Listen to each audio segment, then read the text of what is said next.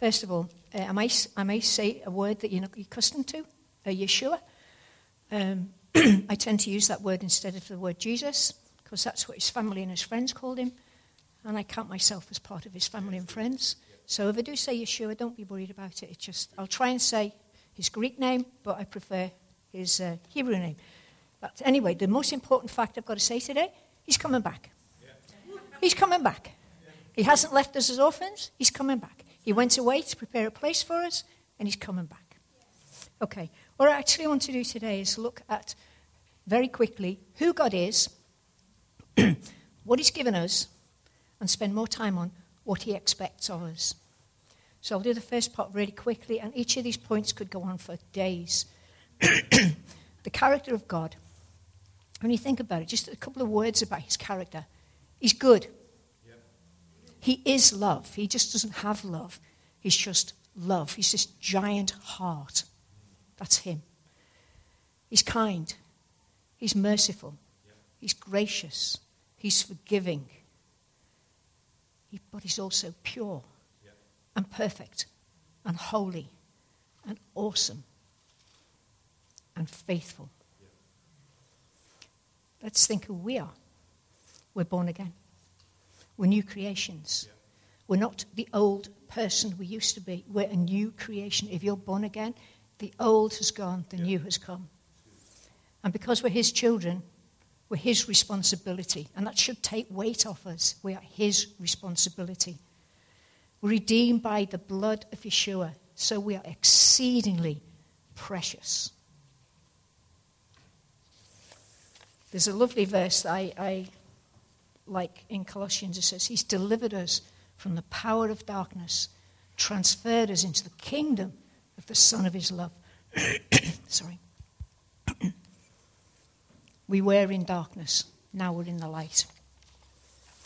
We do have an enemy. I'm Going to send a couple of seconds on him. Messiah said he came to destroy. It says in 1 John, he came to destroy the works of the devil. I believe he was completely successful in doing that. He did it. The enemy uses lies, deception, fear, negativity, but he's basically bluffer. He will only have the power that he's allowed to have. The enemy is empowered by people. He needs people to do his work. But we're not those people because we've been delivered from that power into the kingdom of the Son of His love. Kingdom presupposes as a king. Something that, that uh, he said in John 10 10. the thief does not come except to kill, to steal, and to destroy. I have come that you may have life and that you may have it abundantly. I find that so amazing. But I also realize there's a choice within that. You can either stick with the lies, the deception, the stealing and killing, which we see rampant in many parts of the world. We've seen it rampant with the fires. Excuse me.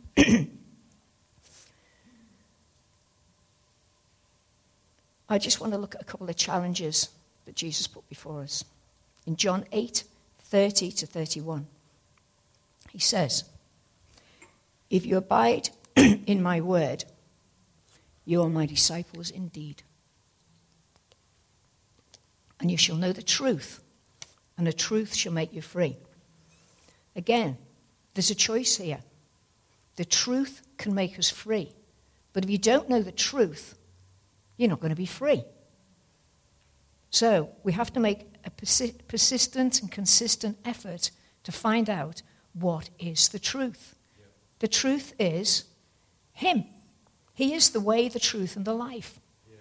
You've got to soak in Him. You've got to soak in the Word. I would highly recommend that this be your main occupation in between all the important things we have to do.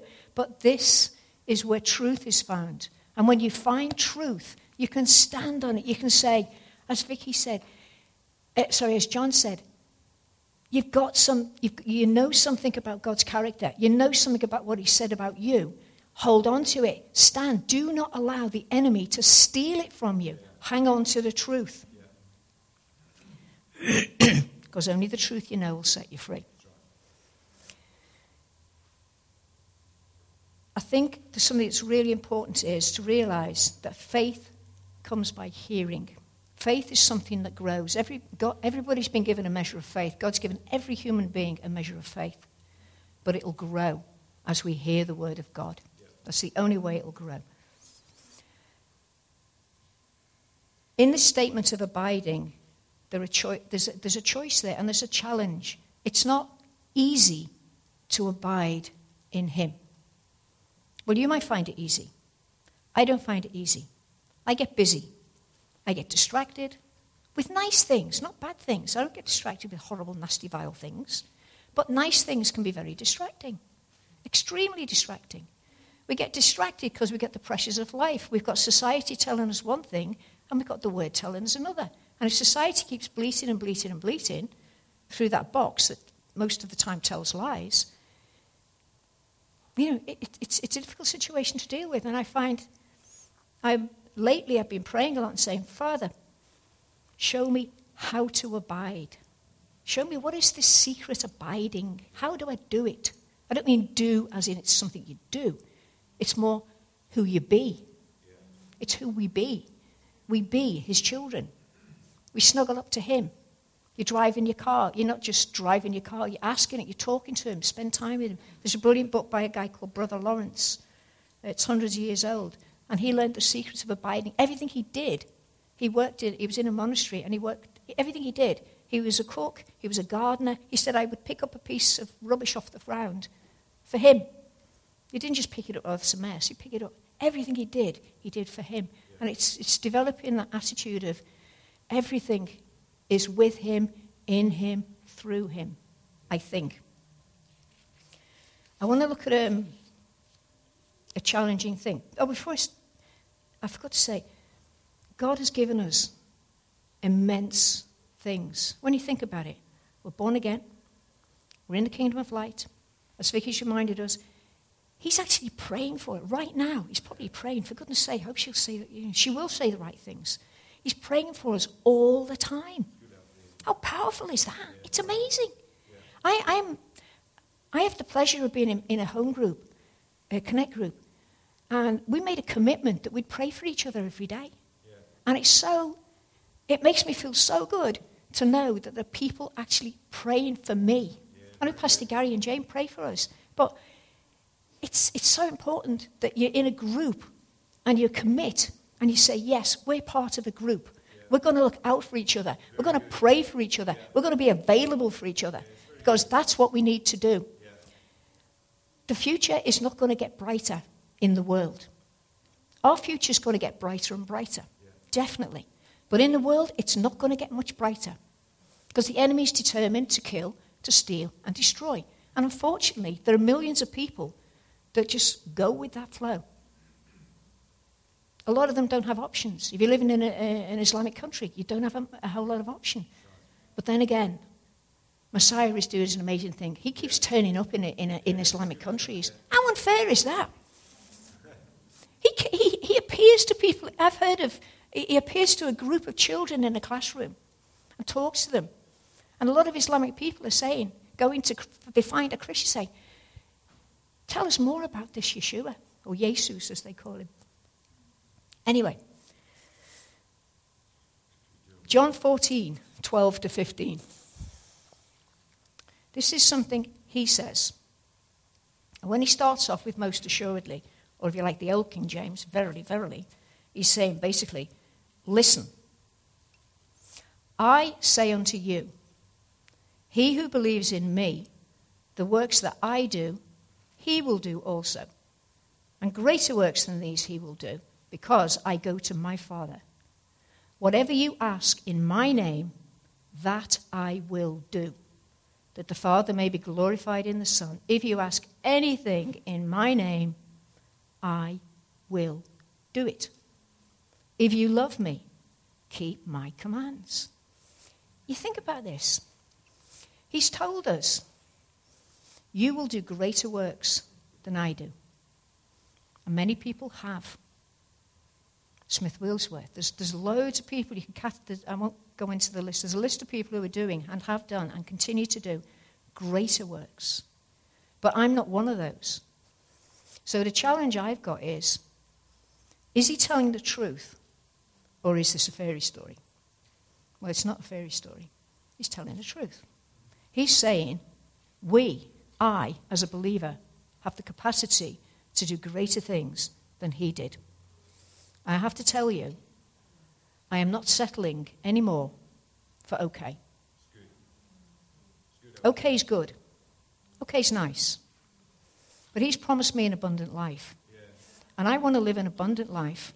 And I want to see his works operating through this body. And I'm convinced there are a lot of people in here who are dissatisfied with just going along and doing the same old, same old. I'm not criticizing church at all. I'm just saying I am not going to be satisfied with just getting to the end of my life and thinking, well, that was fine. I do not want to appear before him, because we all will appear before him. Definitely. I do not want to appear before him and he look me in the eye and he say, hmm, it was okay. I don't want that. I want him to look at me and smile and say, Well done, good and faithful. I really want that. And I don't want it just for me, I want it for you. I want all of us to be able to stand before him and he'll say, Well done. You did what I asked you to do. What he asks you to do might not be what he'd ask me to do. He will ask different ones to do different things, to be different people. But I cannot, cannot just live an okay life anymore. I don't think Jesus died and suffered on the cross so I could have a nice life. I can have an abundant life. I can have the joy of the Lord. I mean, look what Joy said the absolute joy of sharing with somebody how good He is and how He's the answer to every problem. Because He is the answer to every single problem we've got. He is. He's the answer. Whatever problems we have, He's the solution. Whatever situations you're dealing with, He's the solution. There's no other solution that works constantly. And look at that promise at the end. If you ask anything in my name, I will do it. That is immense power. It's immense. Absolutely incredible the amount of power that's available in that statement. But the condition that comes with it if you love me, keep my commands. I've never liked the word obedience. Never from a child, I didn't like the word obedience. I'd wriggle and fight and scream and kick and avoid trying to be obedient. The same thing is now. I will sometimes dodge the word obedience. I've never liked that word. But I like it more and more and more because through obeying his commands, we get to be the people he's designed us to be. I am convinced that everybody in this place has an important destiny, a vital destiny, because you're children of God. You're not just a human being anymore, you're a child of God. You're anointed, you've got the Holy Spirit within. We've got Messiah within, the hope of glory. We've got Him praying for us. We've got power. We've got the word to learn, to speak, to declare, to live by. We, he has given us everything that pertains to life and godliness. Everything you could possibly need, He's given. But it's optional. It's like Luke was saying at the beginning, encouraging us to realize we have freedom. It's for freedom that He set us free. Are we going to get hold of the freedom and grab it and say, No, I'm going to live in freedom. I'm not going to buckle down to fear, anxiety, depression. I am not going to buckle down to any negative thing the enemy's going to throw. I am not going to be frightened to talk to people about Messiah. I was listening to somebody last night that really, really challenged me. He was on, and I'm very much into the prayer meeting tonight. He's saying, You can pray all you like for revival, but if you're not prepared to talk to your neighbor, the person you meet, you're wasting your time. Because if you're not prepared to speak to people, it's no good asking God to get somebody else to do it. Because you are the somebody else. I mean, there are people we meet that nobody else, no other Christian might ever meet them. And that's, that's amazing.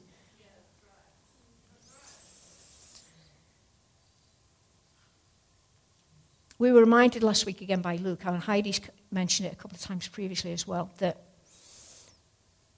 to do what we have to do, we have to copy, copy Yeshua.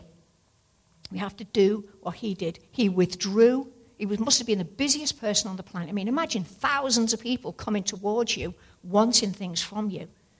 You have to know who you are to deal with that. And he went away persistently and regularly to be alone with his father to get what, what God was telling him how to do things. I mean, he did some weird things. Remember when the blind man was there and, and, and he, he spits on the ground, gets the mud, and puts it on his eye? Now, how weird is that? I mean, if you tried doing that to somebody now, they'd probably sock you on, blind or not. But he did. This is, I mean, he, he just did weird things. Where did he get these weird things from? God. God does weird things. Would you have created a giraffe? I mean, we're dealing with God. He's not in a box. He does things that we don't expect him to do. Amazing, wonderful, brilliant things because he's, he's fantastic. John 5:19, I don't think that's going to come up. It's a, it's a hard thing to understand this. This is what he said about himself. Most assuredly, the Son can do nothing of himself. But what he sees the Father do, for whatever he does, the Son does in like manner. So, how did. It's a hard concept for us because a lot of people think, oh, well, you know, we make the excuse, well, Jesus was God. It was, di- he was different to us, he was God. No, he wasn't. He was a man. He came and lived on the earth as a man. He didn't have a secret place to whiz and come out different. He was a man just like us, with all the same things that we have to deal with in life. And he said, I can't do anything. I can't do anything. I can relate to that. I can't do anything. But with God, we can. Because he did it. And he's our model, he's our example. We're, we're mini him. We're supposed to be a mini Jesus. But how did he see what the Father was doing? because he went on his own and spent time with the Father persistently and consistently. He also said, I, I, I only say what the Father says. How did he hear what the Father says? He, was able, he went on his own, spent time with God, and that was it. I don't think it's not a case of going into a dark room and thinking, right, I'm going to stay here till God says something. I think it's more like in your life, keep close to Him, yeah. talk to Him, Develop the habit. It's a habit. It's a habit. We cannot allow doubt, fear, unbelief, distractions, busyness of life, the media. God help us with the media. the pressures of society, laziness, selfishness, bad things that happen to us. We cannot allow them to distract us from the reality that we are children of God we have a destiny, we have a purpose, we are vitally important to God. Otherwise, why would He have bothered to come down to earth to save us, deliver us, and set us free? He set us free so we can enjoy being free, not to be trapped in this world's standard of mediocrity and nothingness and doom and gloom. We're free to serve, we're free to live for Him and have an amazing life. Imagine it if if, you, if that joy that was in Messiah could be in us all the time. Imagine if the power that was in Messiah could be in us all the time. It is. It is. Within us, we have the Spirit of God, just like He did. And more so, He also said, He is in us. It's getting crowded in here. There's hardly any room for me. I hope. I wish. And I pray there'll be less room for me and a lot more room for him. Let, just consider a couple of the things he's given us. We've got the armour of God. We haven't just got armour, we've got the armour of God. That's amazing. The armour of God. We can put the helmet of salvation on. That means your mind is totally focused on salvation. I mean, you could speak for days on that subject. Easily. We've got a shield of faith we can dodge the stuff the enemy's t- throwing at us. And then he gives us a sword to use. And the sword is this But it's not meant to wound people, it's meant to dispel the enemy. The word, we have to love people, not stab them in anywhere. He's exalted his word above his name. That means that everything in here he is bound to. He cannot lie. Everything he said is complete and absolute truth. You could literally stake your life on what's in this book. So, what's the solution?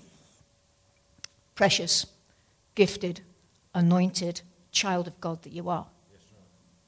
How do we get from being what we are now to what He's designed us to be? It's abiding in Him. It's being, having intimacy with Him. Our relationship is patterned on the relationship of a loving husband and a loving wife, the intimacy that they share. That's the level of intimacy He wants with us.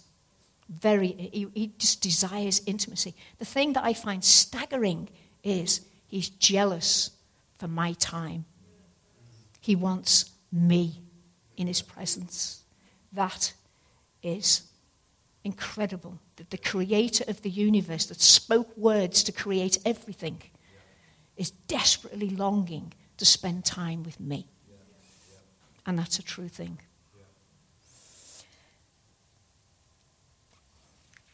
I, I, finished with my notes ages ago. Sorry, I didn't actually use them.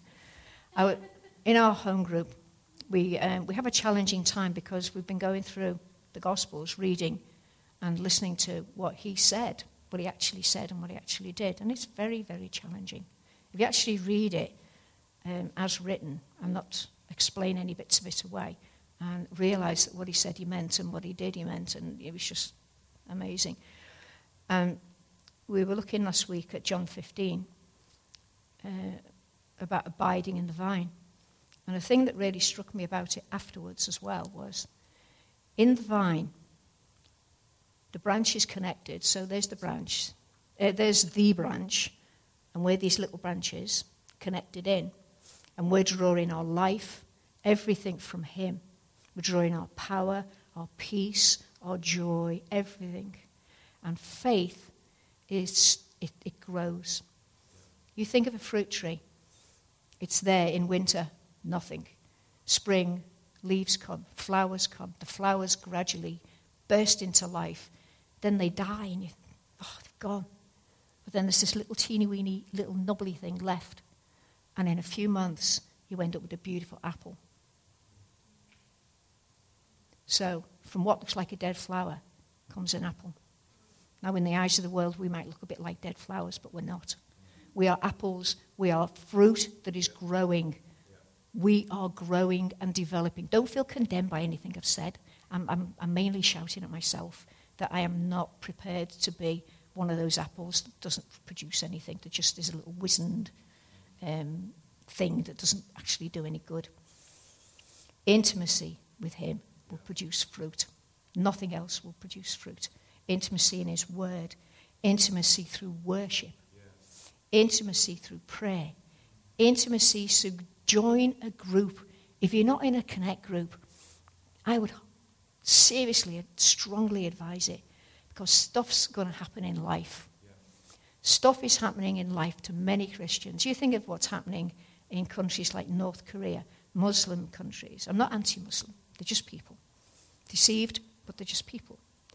But so many Christians are having a really challenging time well, little things like being crucified, heads chopped off, horrible things are happening to Christians. We're not immune from stuff.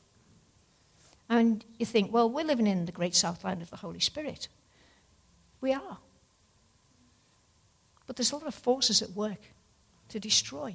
We've got a lot of forces at work pumping rubbish into children's minds and hearts. That's happening. The enemy is not sitting down thinking, oh, well, I haven't got a hope here. He hasn't. But he's doing a lot of horrible things in our society.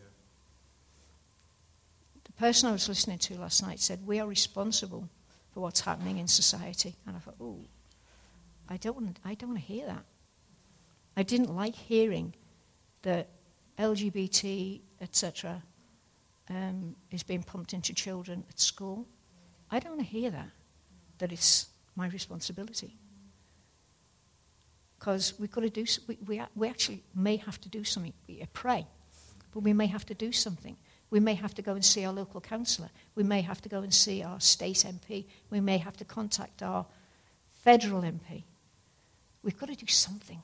We cannot, we cannot just think, oh, well, that's, that's, that's what the world's doing. Yet it is doing, it's doing stuff. But I think it's time when we've got to mobilize a little bit. I'm not a political person at all, but um, I get I'm, I'm beginning to get involved. I strongly advise getting in a home group. Strongly. We need each other. You need to know that somebody is praying for you persistently and consistently. We need to know that somebody's going to be there when you need help. We need to know that somebody's going to be there when something wonderful and exciting is happening. We need each other. We've got to get knitted together.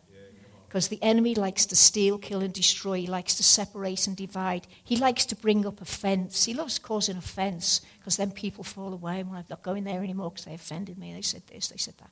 Yeah, we all make mistakes. We all, we, I, I, I, I've offended people in the past inadvertently, not usually deliberately. Not now, anyway. Now that I'm a new creation. The old me would have been very offensive, I suspect. We need each other. Get in a group. As Pastor Gary said it before, if you're not in a group, you can't find a group, start one. Do not, do not let yourself be isolated. Do not allow yourself to be separated. We need fellowship with one another. Sunday is wonderful. I love worship. I love the word. I love being with each other. But you need that more than once a week. You can't get by with that. It's great. We've got YouTube. We can watch the most amazing teaching. We can have the most amazing worship. But sometimes you've got to be with other people to enjoy that. And you've got to have other people speaking into your life. I mean, we have a great time because Liz will suddenly, suddenly say something and you think, oh, never thought of it that way. Never thought of it that way. We need each other to confront, to challenge, to encourage, to pray, to enjoy each other. We're supposed to enjoy life. He's given us abundant life. I know it sounds a bit doomy gloomy what I'm saying, but He's given us so much. And all He wants from us is intimacy. Be, get more and more intimate with Him. I am so determined that that's going to be the focus of my life from now on. I, I can't think of anything more important to do. I like movies. I like pizza and movies. I like movies and chocolate. Any of those combinations. But they're little things to enjoy now and then. But the most enjoyable thing is getting in, snuggling with Him, and getting a hug from Him. And if you're not getting a hug from Him, get in a group, and you will get a hug from Him, because your fellow believers will get in there with you and share their understanding of the Word. They'll share their challenges in life. They'll sh- I'll just pray for you. There's a fabulous prayer in Ephesians. This is one of the prayers we pray for each other. I'll pray this for everybody now. I pray that the God of our Lord Yeshua the Messiah, the Father of glory, may give to you a spirit of wisdom and revelation in the knowledge of Him, the eyes of your understanding being enlightened, that you may know what is the hope of His calling and what are the riches of the glory of his inheritance in the saints? Where is inheritance? And what is the exceeding greatness of his power toward us who believe? It's the power that raised Messiah from the dead. That's available. God bless you. Thank you.